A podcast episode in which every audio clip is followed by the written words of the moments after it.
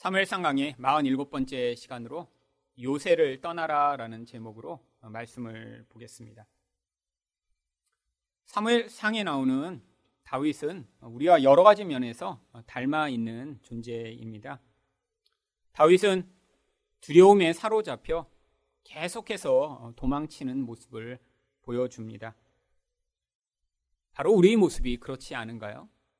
살면서 얼마나 많은 두려움이 우리로 하여금 바른 선택을 하지 못하게 만들고 또 그 두려움 때문에 잘못된 선택을 하도록 만드는 경우들이 얼마나 많은가요? 두려움에 근거한 불안으로 말미암아 자주 걱정하고 일어나지도 않은 일 때문에 고민하는 경우도 우리도 많이 있죠. 그뿐 아니라 다윗처럼 또한 우리 또한 도망치고 싶은 순간이 인생 가운데 얼마나 많이 있나요? 사실 이 현실을 다 그만두고 어디 무엇인가 스트레스가 없고 나를 힘들게 하지 않는 그런 곳으로 도망을 가버리고 싶은 그런 마음이요. 끊임없이 쫓기는 것 같은 그런 느낌. 도대체 이 현실을 이 상황에서는 벗어날 수 없을 것 같은 그런 압박 때문에 어디론가 훌을 날아가 버리고 싶은 그런 마음이요.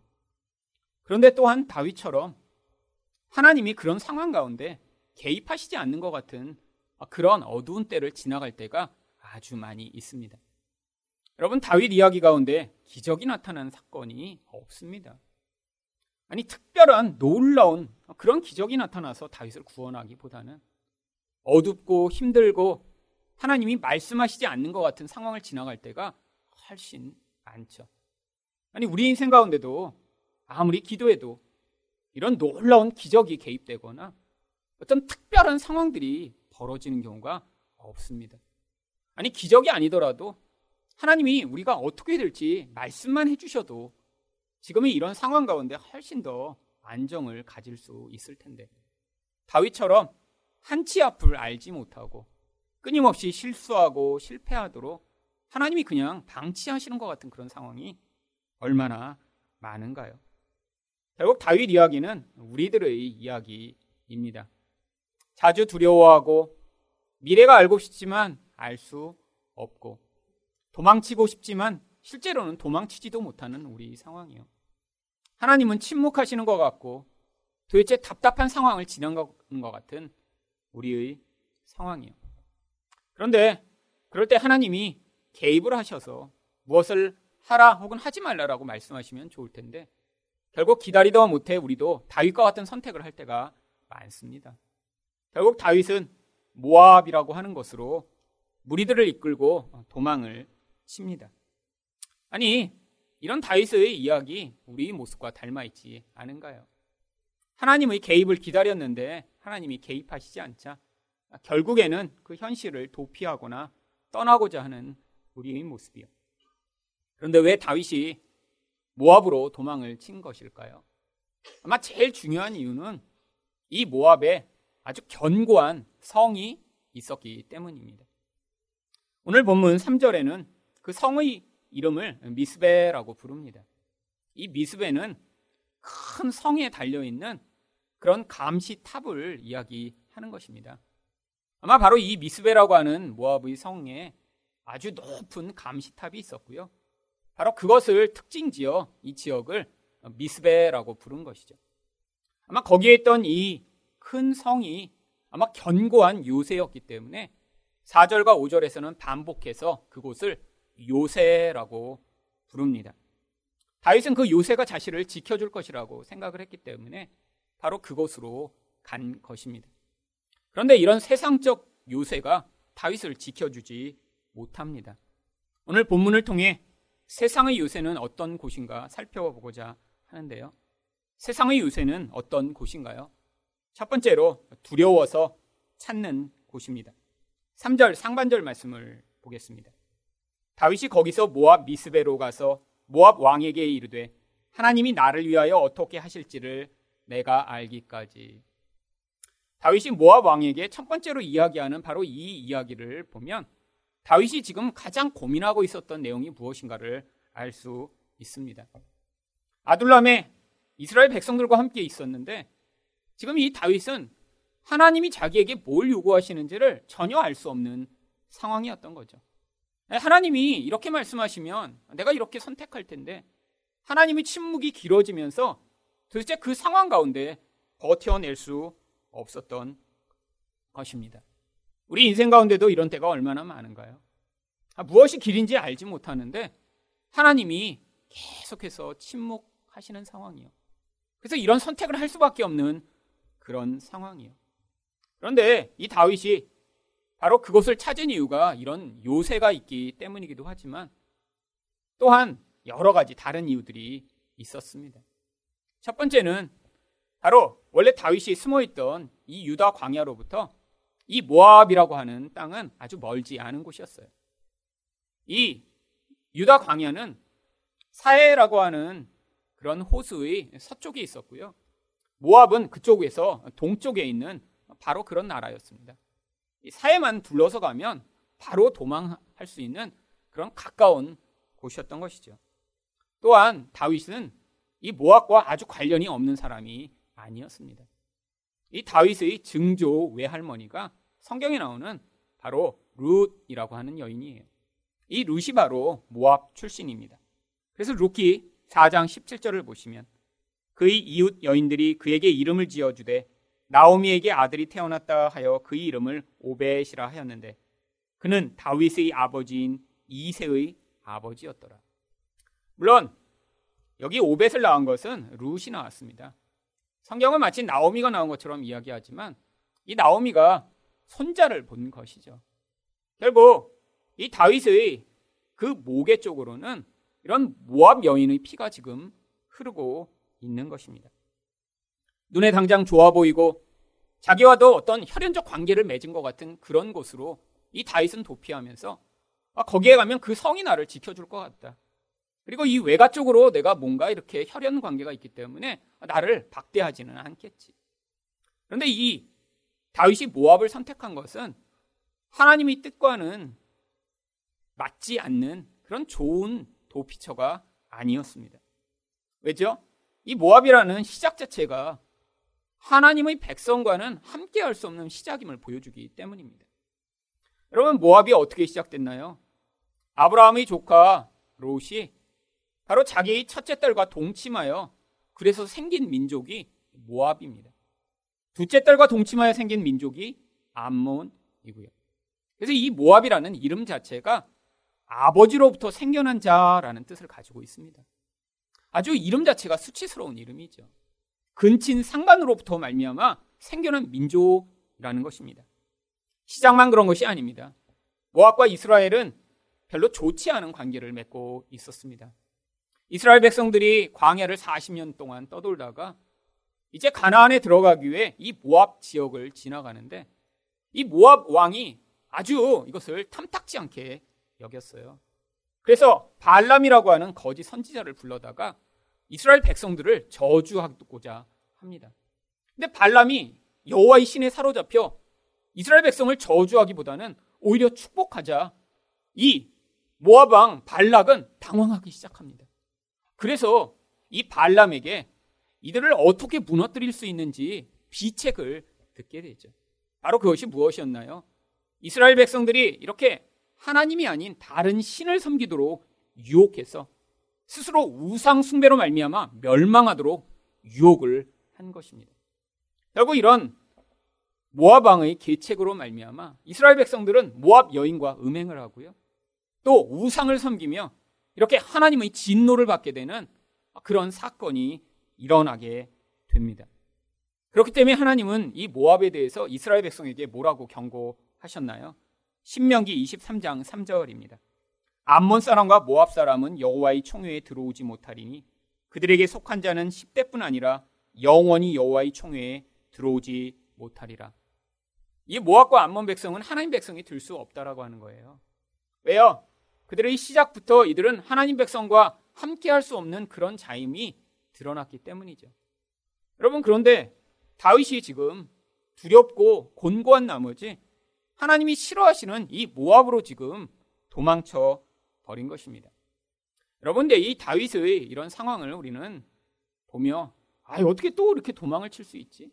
아니 블레셋으로 도망했다 그렇게 수치를 당하고도 아직 깨달았지 못했나? 라고 생각할 수 없습니다. 왜냐하면 이 다윗의 진짜 고민하는 이 이유 가운데 바로 그가 그 부모에 대한 걱정이 아주 많았기 때문입니다. 3절 하반절입니다. 나의 부모가 나와서 당신들과 함께 있게 하기를 청하나이다. 여러분 혼자 도망하는 것과 가족이 함께 있는 것 이거 아주 다른 차원입니다. 가족만이 아니죠. 지금 다윗에게는 많은 사람들이 그에게 와서 그를 의탁하고 있습니다. 혼자서는 쉽게 도망할 수 있는데 사람들이 많아지면 금방 눈에 띄게 되죠. 지금 이 이스라엘에는 다윗이 어디에 도망한지 사람들이 이미 다 알고 있습니다. 그래서 원통하고 빚지고 마음이 환란당한 그런 사람들이 지금 다윗에게로 그 이스라엘에서 다 모여들기 시작한 그런 상황입니다. 사울이 그 정보를 가지고 이들을 잡고자 하면 아 그러면 금방 잡힐 수 있는 그런 위험한 상황이 된 것입니다. 혼자와는 다른 그런 상황이죠. 엄청난 책임감과 그런 마음에 있는 부담을 느낄 만한 그런 상황이 도래한 것입니다. 여러분 또한 사람이 이렇게 많이 모여 있으면 무엇이 가장 문제인가요? 사막 한가운데서 먹을 것과 마실 것을 구하지 못하는 그 곤고함이요. 여러분 이런 여러 상황 때문에 걱정에 걱정, 두려움에 두려움이 점점 더해가며 결국 다윗은 모압으로 간 것을 선택한 것입니다. 여러분 우리 인생 가운데도 하나님이 이런 상황들을 허락하실 때가 있습니다. 아무리 견뎌도 아무리 기다려도 하나님이 말씀하시지 않는 것 같은 상황. 도대체 무엇을 해야 될지 알지 못하는 상황. 답답함과 걱정이 마음에 점점 커지는 상황이요. 여러분 그런 상황에서 하지만 우리가 어떤 선택을 하던 하나님이 그것을 통해 우리 가운데 무엇인가 가르치시고 배우게 하시는 것들이 있습니다. 하지만 어떤 때는 하나님이 말씀하시는 것들을 기다리며 그 자리를 더 오랫동안 버티는 것이 또한 하나님이 우리를 향한 어떤 뜻들을 이루어가며 또 그 자리에서만 배워야 할 것들을 배우는 과정이 되기도 하죠. 여러분 인생 가운데 하나님이 어떤 때는 이렇게 도망가고 싶을 때 인생에서 그 과정을 도대체 버텨낼 수 없을 것 같은 그런 상황 가운데 하나님이 거기서 기다리라고 하실 때가 있어요. 바로 그 음성에 순종하는 것, 그것 또한 성도가 해야 될 반응입니다. 하지만 걱정하지 마세요. 하나님이 택한 받은 그런 성도는 그런 상황 가운데 결국 기다리지 못하고 다윗과 같은 선택을 하더라도 하나님이 반드시 그가 있어야 할 자리로 돌아오게 만드십니다. 여러분 상황만 벗어나면 광야를 벗어나는 것인가요? 아니에요. 우리 마음 가운데 이런 안정함과 행복이 없다면 우리가 어디에 가 있는지는 관계가 없습니다.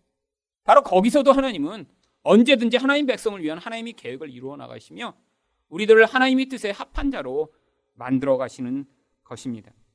두 번째로 세상의 유세는 어떤 곳인가요? 덫입니다.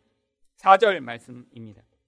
부모를 인도하여 모압 왕 앞에 나아갔더니 그들은 다윗이 요새에 있을 동안에 모압 왕과 함께 있었더라. 여러분 다윗은 지금 이 모압 왕이 만들어 놓은 요새 안에 들어가 아 여기가 안전하다. 여기는 괜찮다라는 생각을 했겠죠. 아니 나뿐 아니라 내 부모님과 형제들도 여기에서 이렇게 잘 보호를 받을 수 있다라고 생각을 했겠죠. 왜죠? 바로 요새 가운데 있었기 때문입니다. 근데 이 요새라고 하는 히브리어 메수다라고 하는 이 단어는 바로 이런 견고하게 성이 갖추어져서 외적으로부터 자신을 보호할 수 있게 만든 바로 그런 자리를 이야기합니다.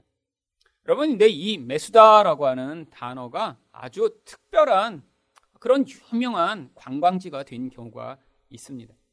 이스라엘에 가시면 히브리어로 메사다라고 하는 그런 관광지를 가게 되어 있어요.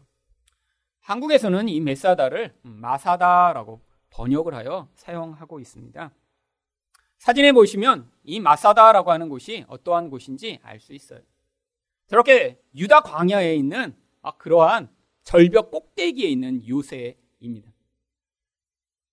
지상으로부터 저 높이가 460m쯤 올라가 있고요. 사방이 다 절벽으로 둘러싸여 있습니다. 저 꼭대기는 축구장 13개의 넓이만한 그런 아주 넓은 장소죠.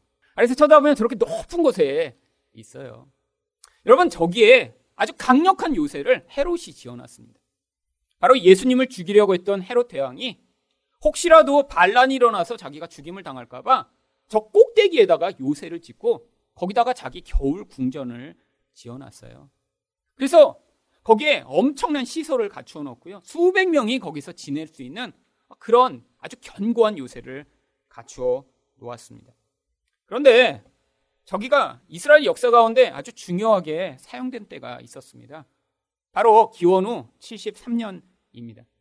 기원 후 70년에 바로 예루살렘이 이렇게 3년 동안 로마 군에 의해서 공격을 당합니다. 얼마나 많은 사람이 죽였냐면 110만 명이 예루살렘에서만 사, 죽임을 당했습니다.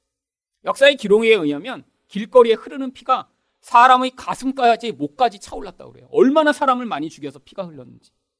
그런데 그렇게 사륙 가운데 약 960명이 저 마사다 요새로 도망을 쳤습니다. 저기 이렇게 견고한 곳이기 때문에 로마군이 9천 명이나 그 요새를 둘러싸고 공격하려고 하는데 3년 동안이나 공격을 하지 못하고 점령을 못한 거예요. 로마군이 생각에는 저게 저렇게 갇혀 있으면 이제 몇 개월만 지나면 목이 말라 다 죽을 거야 라고 생각을 했죠. 아니 그런데 이상한 일이 벌어졌습니다. 사막 한가운데 있으니까 로마군은 매일매일 물 한 컵 정도밖에 물을 공급받지 못했어요. 너무너무 목이 타는데 물을 자신들은 마시지 못하고 겨우겨우 버티고 있는데 아니 저 요새에서는 매일매일 막 물이 넘치는 거예요. 막 빨래를 한 다음에 물을 막 밑으로 흘려보내고요. 사람들이 보는데 막 물을 막 머리에다 끼얹고 막 물을 낭비하고요. 막 콜콜콜 막 물을 마시는 걸 보여주고요. 아니 빤히 보이는 거리입니다. 그러니까 밑에서 자꾸 이상한 거예요. 아니 저 꼭대기에 무슨 물이 있지? 너무너무 고민하고 관찰해도 도대체 알 수 없는 상황이었습니다. 근데 무슨 비밀이 있는 줄 아세요? 저도 가서 봤는데요. 사진을 한번 보시면 그 꼭대기에 엄청난 크기의 저수지가 있습니다. 그래서 비가 내리면 저기 저렇게 큰 엄청난 물 저장고에 그 모든 언덕과 주변에 내리는 비가 다 스며들어 지곳으로 다 나오도록 미리 다 관계 시스템을 만들어 놓은 거예요. 저기 물이 채워지면 몇백 명이 몇 년을 버틸 수 있는 정도의 그 많은 물이 채워진대요. 그래서 그 물을 가지고 버텼던 것입니다. 결국 물이 거기서 끊이지 않고 계속 나오는 것을 보자 로마군이 전략을 바꿨어요.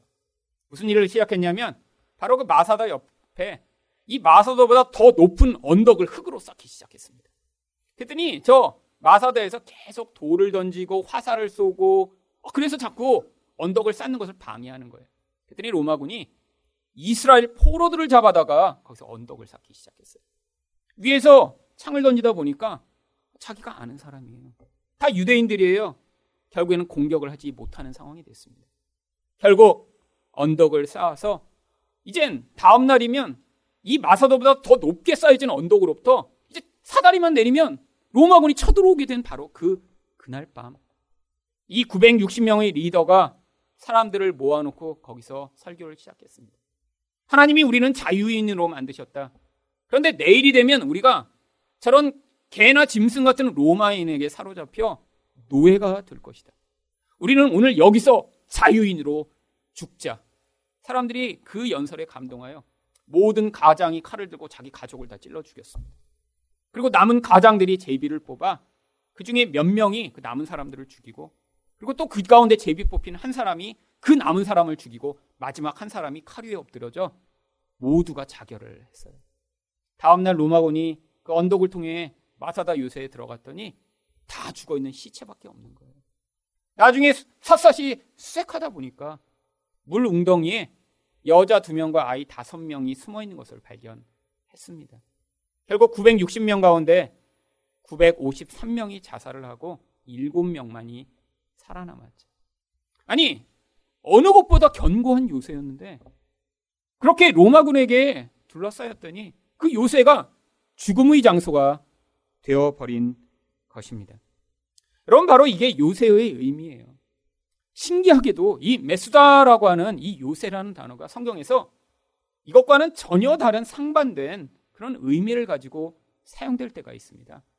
바로 이 요새라는 메수다라는 단어가 다른 곳에서는 덧, 그물이라는 단어로 사용되고 있어요. 시편 66편 11절을 보시면 우리를 끌어 그물에 걸리게 하시며 어려운 짐을 우리 허리에 메어 두셨으며 여기서 그물이라고 번역된 단어가 바로 히브리어 메수다. 다른 곳에서는 요새라고 번역된 것입니다. 여러분 이게 바로 세상에서 의존하는 바로 이 요새의 진짜 의미예요. 사람들이 자기를 지켜둘 것으로 의존하는 바로 그 대상이 결국에는 그를 덫에 걸리게 만들고 파멸시키는 도구가 된다라고 하는 것이죠. 여러분, 우리는 이런 요새를 찾아 떠나는 사람뿐 아니라 이미 자기가 요새를 지어놓고 그 안에서 안전하다. 나는 여기 있으니까 편안하다. 나는 보호받는다라고 생각하는 경우가 훨씬 더 많습니다.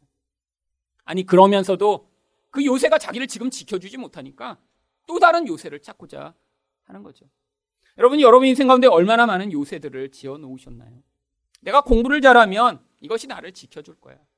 아니, 내가 좋은 남편을 만나고 좋은 아내를 만나 이런 행복한 가정을 이루면 그 가정이 나를 지켜줄 거야.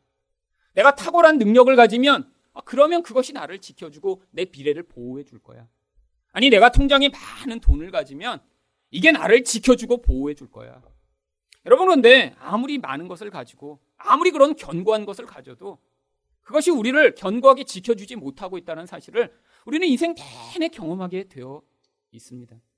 여러분, 아무리 멋진 사람을 배우자로 만나도 그 사람이 우리를 완벽하게 지켜줄 수 있나요? 아니죠.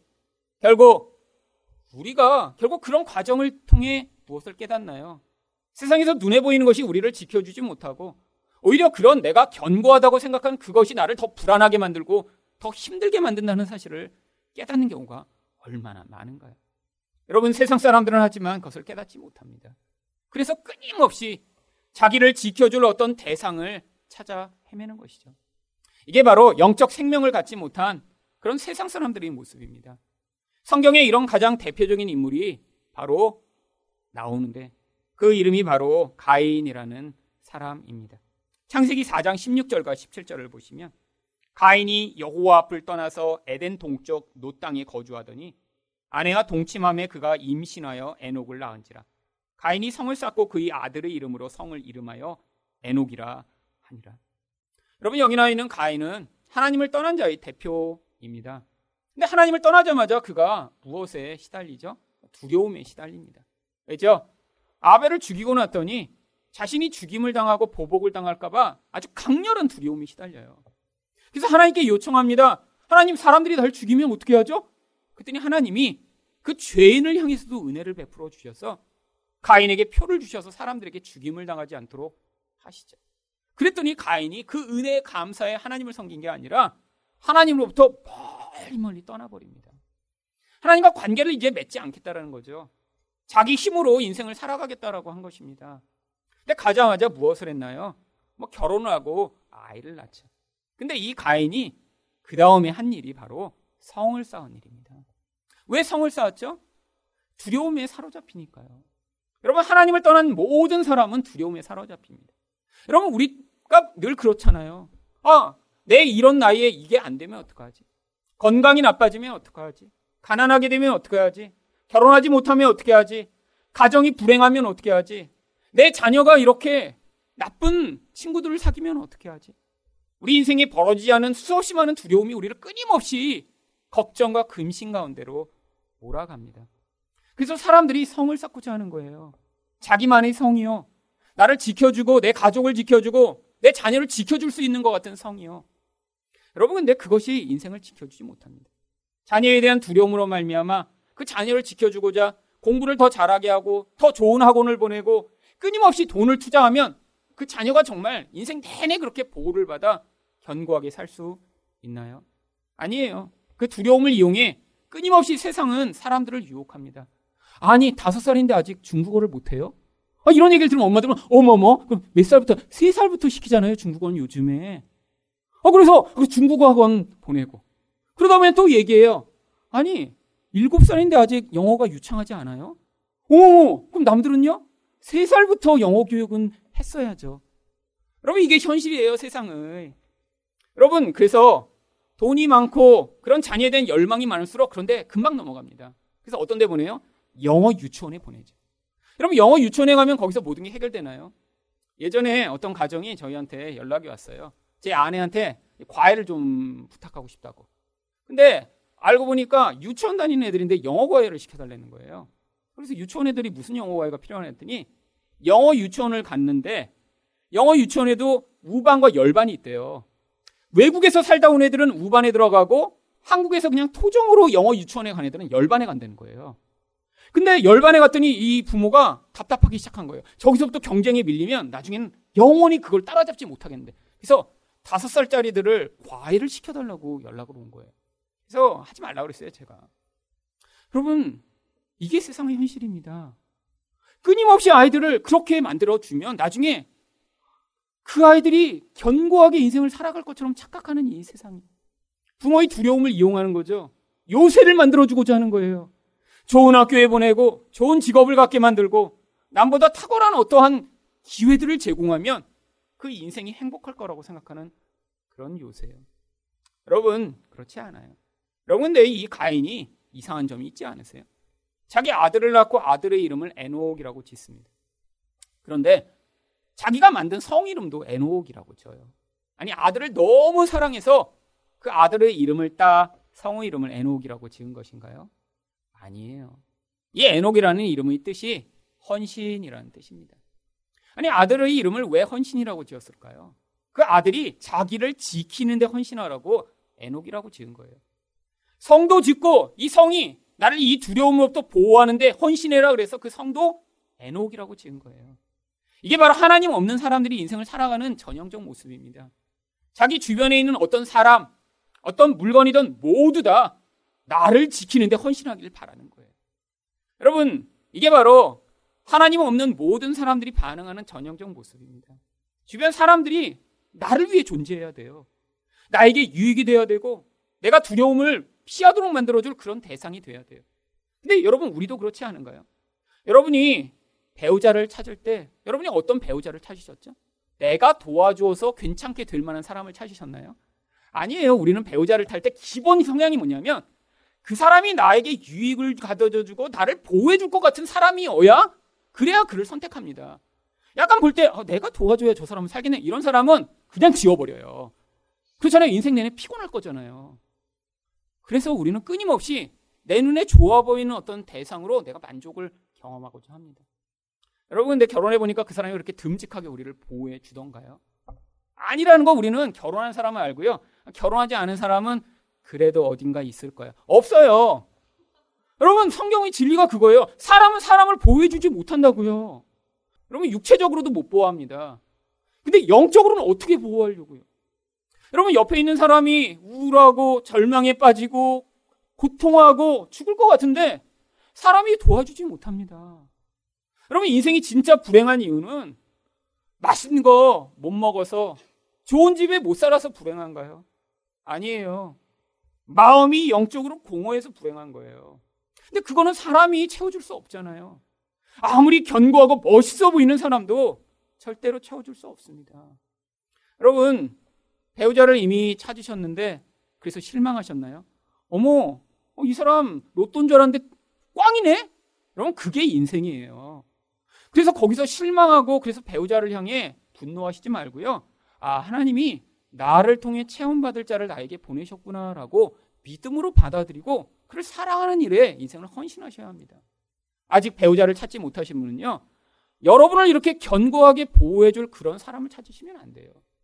아, 물론 근데 이 경향을 우리는 벗을 수 없기 때문에 결혼하기 전까지 그렇게 해도 속이는 사람이라도 그래도 만나는 게 그래도 낫습니다. 뭐 처음부터 나는 약해. 어, 나는 정신병이 있는데요. 뭐 그런데 아 저 사람 내가 도와줘야 살겠구나. 아, 이것도 좀 위험해요. 여러분 열심히 찾아서 했는데도 가보면 꽝인데 처음부터 그냥 안 되는 사람을 만나도 이것도 문제죠. 괜찮은 사람이라고 찾으세요. 하지만 나중에 꽝이 됐다고 실망하지 마세요. 여러분 우리가 선택하는 건 다 꽝이에요. 여러분 인생 가운데 여러분 로또를 추구하는 인생 여러분, 우리나 그들이나 똑같아요. 우리는 사람, 좋은 사람 만나서 로또 얻기 얻어하고요. 세상 사람들은 가서 그 긁어갖고 로또 얻기 원하는 똑같은 심리죠. 어떤 사람으로 만족을 얻고 기쁨을 얻으려는 우리 근거요. 여러분, 근데 성경이 계속해서 이야기하는 복음의 진리는 무엇인가요? 하나님만이 우리를 채워주실 수 있다는 거예요. 예수 없는 사람은 인생 내내 어떠한 자리에 서든 어떤 멋진 사람을 만나던 어떤 견고한 것을 갖던 그 모든 것이 덫이 되며 그물이 된다라고 하는 사실이죠.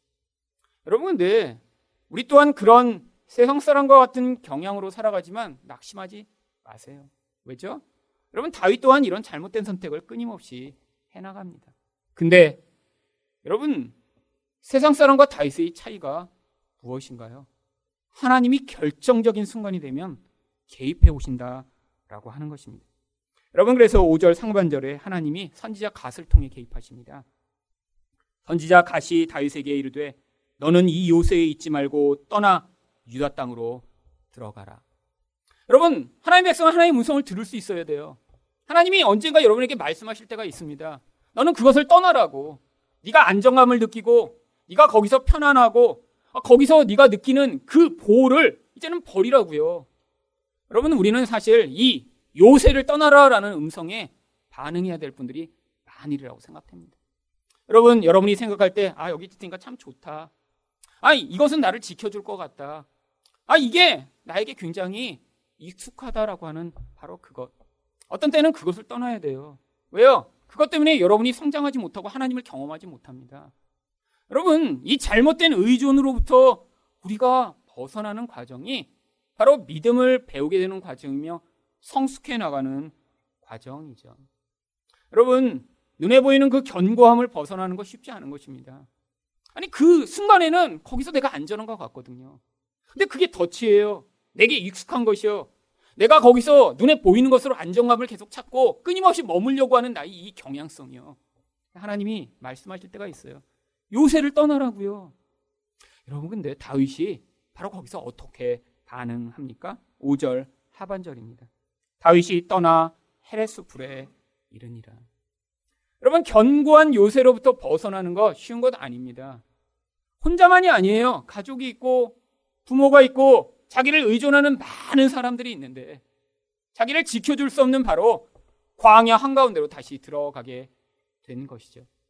여러분, 하나님은 우리가 광야 가운데 살아가기를 원하십니다. 이렇게 내가 만들어 온 요새, 내가 안전하고 내가 편안한, 그래서 눈에 보는 것으로 나를 지켜줄 수 있는 상황이 우리를 진짜 지켜주지 못한다는 것을 광야에서 우리가 배울 수 있기 때문이죠. 여러분, 하지만 우리가 배워야 할 게 무엇인가요? 이 광야를 통해 하나님이 우리를 지키시는 분이 된다는 사실을 배우셔야 합니다. 하나님의 음성에 귀를 기울이세요. 여러분, 하나님이 어떤 때는 침묵하시는 것 같은 때가 있죠. 그때는 기다리세요. 근데 하나님이 또 어떤 때는 요새를 떠나라고 말씀하실 때는 떠나셔야 하는 거죠. 여러분, 우리 요새가 무엇인가 그래서 우리가 분별해야 됩니다. 여러분이 진짜 빼앗기면 너무 힘들고 고통스러울 것이 무엇인가. 그게 바로 여러분의 요새예요. 여러분이 하나님이 그 상황을 벗어나라고 하면 너무 힘들 것 같은 그 상황, 그게 바로 어떤 때는 요새예요. 여러분이 익숙하고 편안하고 여러분이 그게 없으면 힘들 것 같은 바로 그것, 그게 요새예요. 여러분 떠나라고 한다고 여러분 진짜 관계를 끊고 도망가라는 것인가요? 여러분 결혼도 바로 우리 견고한 요새를 벗어나는 과정입니다. 그래서 결혼할 때 하나님이 뭐라고 명령하셨어요? 내 부모를 떠나. 여러분 그럼 그걸 또 문자대로 받아들여서 어, 부모를 떠나라고? 그래서 말씀에 순종하고자 이제 부모님한테 연락하지 마세요. 그래서 전화 끊고 이제 연락도 안 하고 그게 성경을 순종하는 건가요? 아니잖아요. 심적 의존을 벗어버리라고요. 내가 눈에 보이는 나의 부모님으로 나의 의존과 기쁨과 안정을 삼고 있었다면 이제 결혼과 동시에 그런 의존을 이제 벗고 하나님과 함께 그 자리에서 걸어가는 새로운 공동체를 만들라 그러고요. 그게 바로 떠나는 것이죠. 여러분 우리를 향해 하나님이 요새를 떠나 광야로 들어가라는 것도 같은 것입니다. 지금 내게 익숙하고 나에게 편안함을 주는 그런 관계가 있어요. 근데 그 관계 때문에 우리 믿음과 신앙이 성장하지 못할 때가 있습니다. 어떤 때는 내가 지금 의존하여 어 이것을 내가 떠나면 너무 힘들 것 같은 그런 상황들이 있어요. 근데 그 의존이 결국 우리를 하나님에 대한 진짜 의존으로 바꾸지 못한다 라고 하는 거죠. 여러분 순종하면 하나님이 일하십니다. 광야 가운데 하나님이 보호해 주세요. 먹을 게 없는데 마실 물이 없는데 하나님이 거기서 채워 주세요. 그게 우리 하나님이세요. 우리 하나님은 살아계시며 지금도 역사하는 분이시기 때문이에요. 여러분 하나님이 하늘에서 이렇게 보고 있다 여러분을 죽을 때만 구원하시는 분이 아니십니다. 여러분 제 인생 가운데 계속 경험한 거예요. 여러분 이 교회를 개척하기까지 20년을 사실 돈을 벌지 못하고 정말 어떻게 보면 거지와 같은 인생을 살았어요. 남이 주는 것을 먹고 남이 언제 어떻게 줄지 모른 채로 그냥 늘 기다리는 그런 인생이에요. 저도 그때 기도했습니다. 하나님, 제가 이렇게 거지처럼 사는 거참 힘들고 어렵네요. 하나님, 저도 제가 벌어서 좀 먹고 살 수 있는 그런 인생 되게 해주세요. 하나님이 20년 동안 어떻게 보면 되게 비참한 상황을 지나가게 하셨죠. 근데 왜 그렇게 하신 줄 아세요? 그게 저희 광야였으니까요. 내가 통제하고 어, 내게 들어온 것으로 내 인생을 계획하여 사는 그것을 다 파괴하여 하나님이 나를 먹여주시고 입혀주시는 그 인도하심을 내가 신뢰하며 따라가는 것이 제가 배웠어야 할 바로 나의 광야를 통해 배운 것입니다. 그래서 제가 그때 그 광야를 통해 하나님을 어떻게 고백한 줄 아세요? 하나님이 저희 돈주머니십니다. 이런 고백을 하게 된 거예요. 내가 버는 것으로 내 돈주머니를 내가 갖고 싶었는데 하나님이 주인이라 그 주인의 손에서 나오는 것만 제가 받아먹는 자 되도록. 여러분, 하나님이 여러분에게 그런 고백을 하도록 만드시는 거예요. 여러분, 이런 견고한 요새를 떠나 하나님의 개입을 경험하고 순종했던 이 다윗이 인생의 끝에 그래서 어떤 고백을 하게 되나요? 시편 18편 2절입니다. 여호와는 나의 반석이시오 나의 요새시오 나를 건지시는 이시오 나의 하나님이시오 내가 그 안에 피할 나의 바위시오 나의 방패시오 나의 구원의 뿌리시오 나의 산성이시로다. 여러분 여기 있는 이 고백들이 이렇게 다윗이 생각하다가 뭐 하나님은 요새겠지 산성이겠지 바위겠지를 생각한 게 아니에요. 인생의 과정 과정마다 자기가 직접 경험한 것입니다. 눈에 보이는 모압성이 요새인 줄 알고 갔는데 그게 아니라는 것을 거기서 경험하고 광야 가운데서 눈에 보이지 않는 하나님이 자기가 자기를 지켜주시는 요새가 된다는 사실을 거기서 발견하며 하나님은 요새십니다라는 그런 고백을 하게 된 거예요. 여러분 우리 인생 가운데도 하나님 그런 고백하기를 원하시는 것입니다. 여러분 여러분만의 인생의 고백이 담긴 그런 고백이요. 여러분 지금은 우리가 요새라는 단어를 들어도 그게 뭔지 잘 모릅니다. 근데 요즘은 새로운 단어가 그래서 필요하죠. 하나님이 그 고백을 원하시는 거예요. 군대 갔다 온 분이 만약에 총알을 맞았는데 방탄조끼 때문에 살았다 그러면 하나님은 나의 방탄조끼시오. 이렇게 고백하기를 원하시는 거죠. 만약에 차를 타고 갔는데 죽을 뻔했는데 에어백이 터져서 살았어요. 그걸 보면 아 하나님은 나의 에어백이십니다. 이런 고백이요. 현대적 고백이요. 여러분 다윗은 이런 고백을 했죠. 근데 우리도 지금 그런 고백이 필요한 것 아닌가요? 하나님이 내 인생에 눈에 보이지 않지만 나의 주인이고 나를 지켜주시는 분이시고 내가 그분 때문에 살고 있음을 고백하는 그 고백이요. 사람마다 다른 고백이 나올 것 아니에요? 하나님이 그 고백과 찬양을 지금 기다리고 계신 거예요. 우리 인생의 과정 과정을 통해 우리가 경험하는 그 놀라운 하나님을 우리가 경험함으로 우리 신앙이 자라가고 우리가 광야 가운데도 노래할 수 있는 자가 되기를 바라 시는 거죠.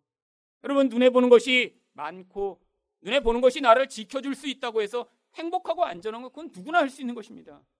통장에 돈이 많아서 그게 나를 지켜줄 것 같아서 안정한 마음을 가지는 거. 그거는 배우지 않아도 누구나 할 수 있는 거예요. 근데 하나님이 우리에게 요구하시는 노래는 어떤 노래죠? 바로 통장에 돈이 하나도 없어도, 외양간에 소가 없어도, 밭에 곡식이 없어도, 무화과 나무 열매가 없어도 나는 하나님을 찬양합니다. 하나님이 나의 노래시며 찬양이십니다. 나의 요새가 되시며 견질 바위가 되십니다. 하라고 고백하는 바로 우리 영혼을 통해 쏟아져 나오는 그 믿음의 고백을 하나님이 기다리고 계신 것입니다. 여러분 인생을 통해 하나님을 이런 놀라운 하나님으로 고백하시는 여러분 되시기를 예수 그리스도 이름으로 축원드립니다.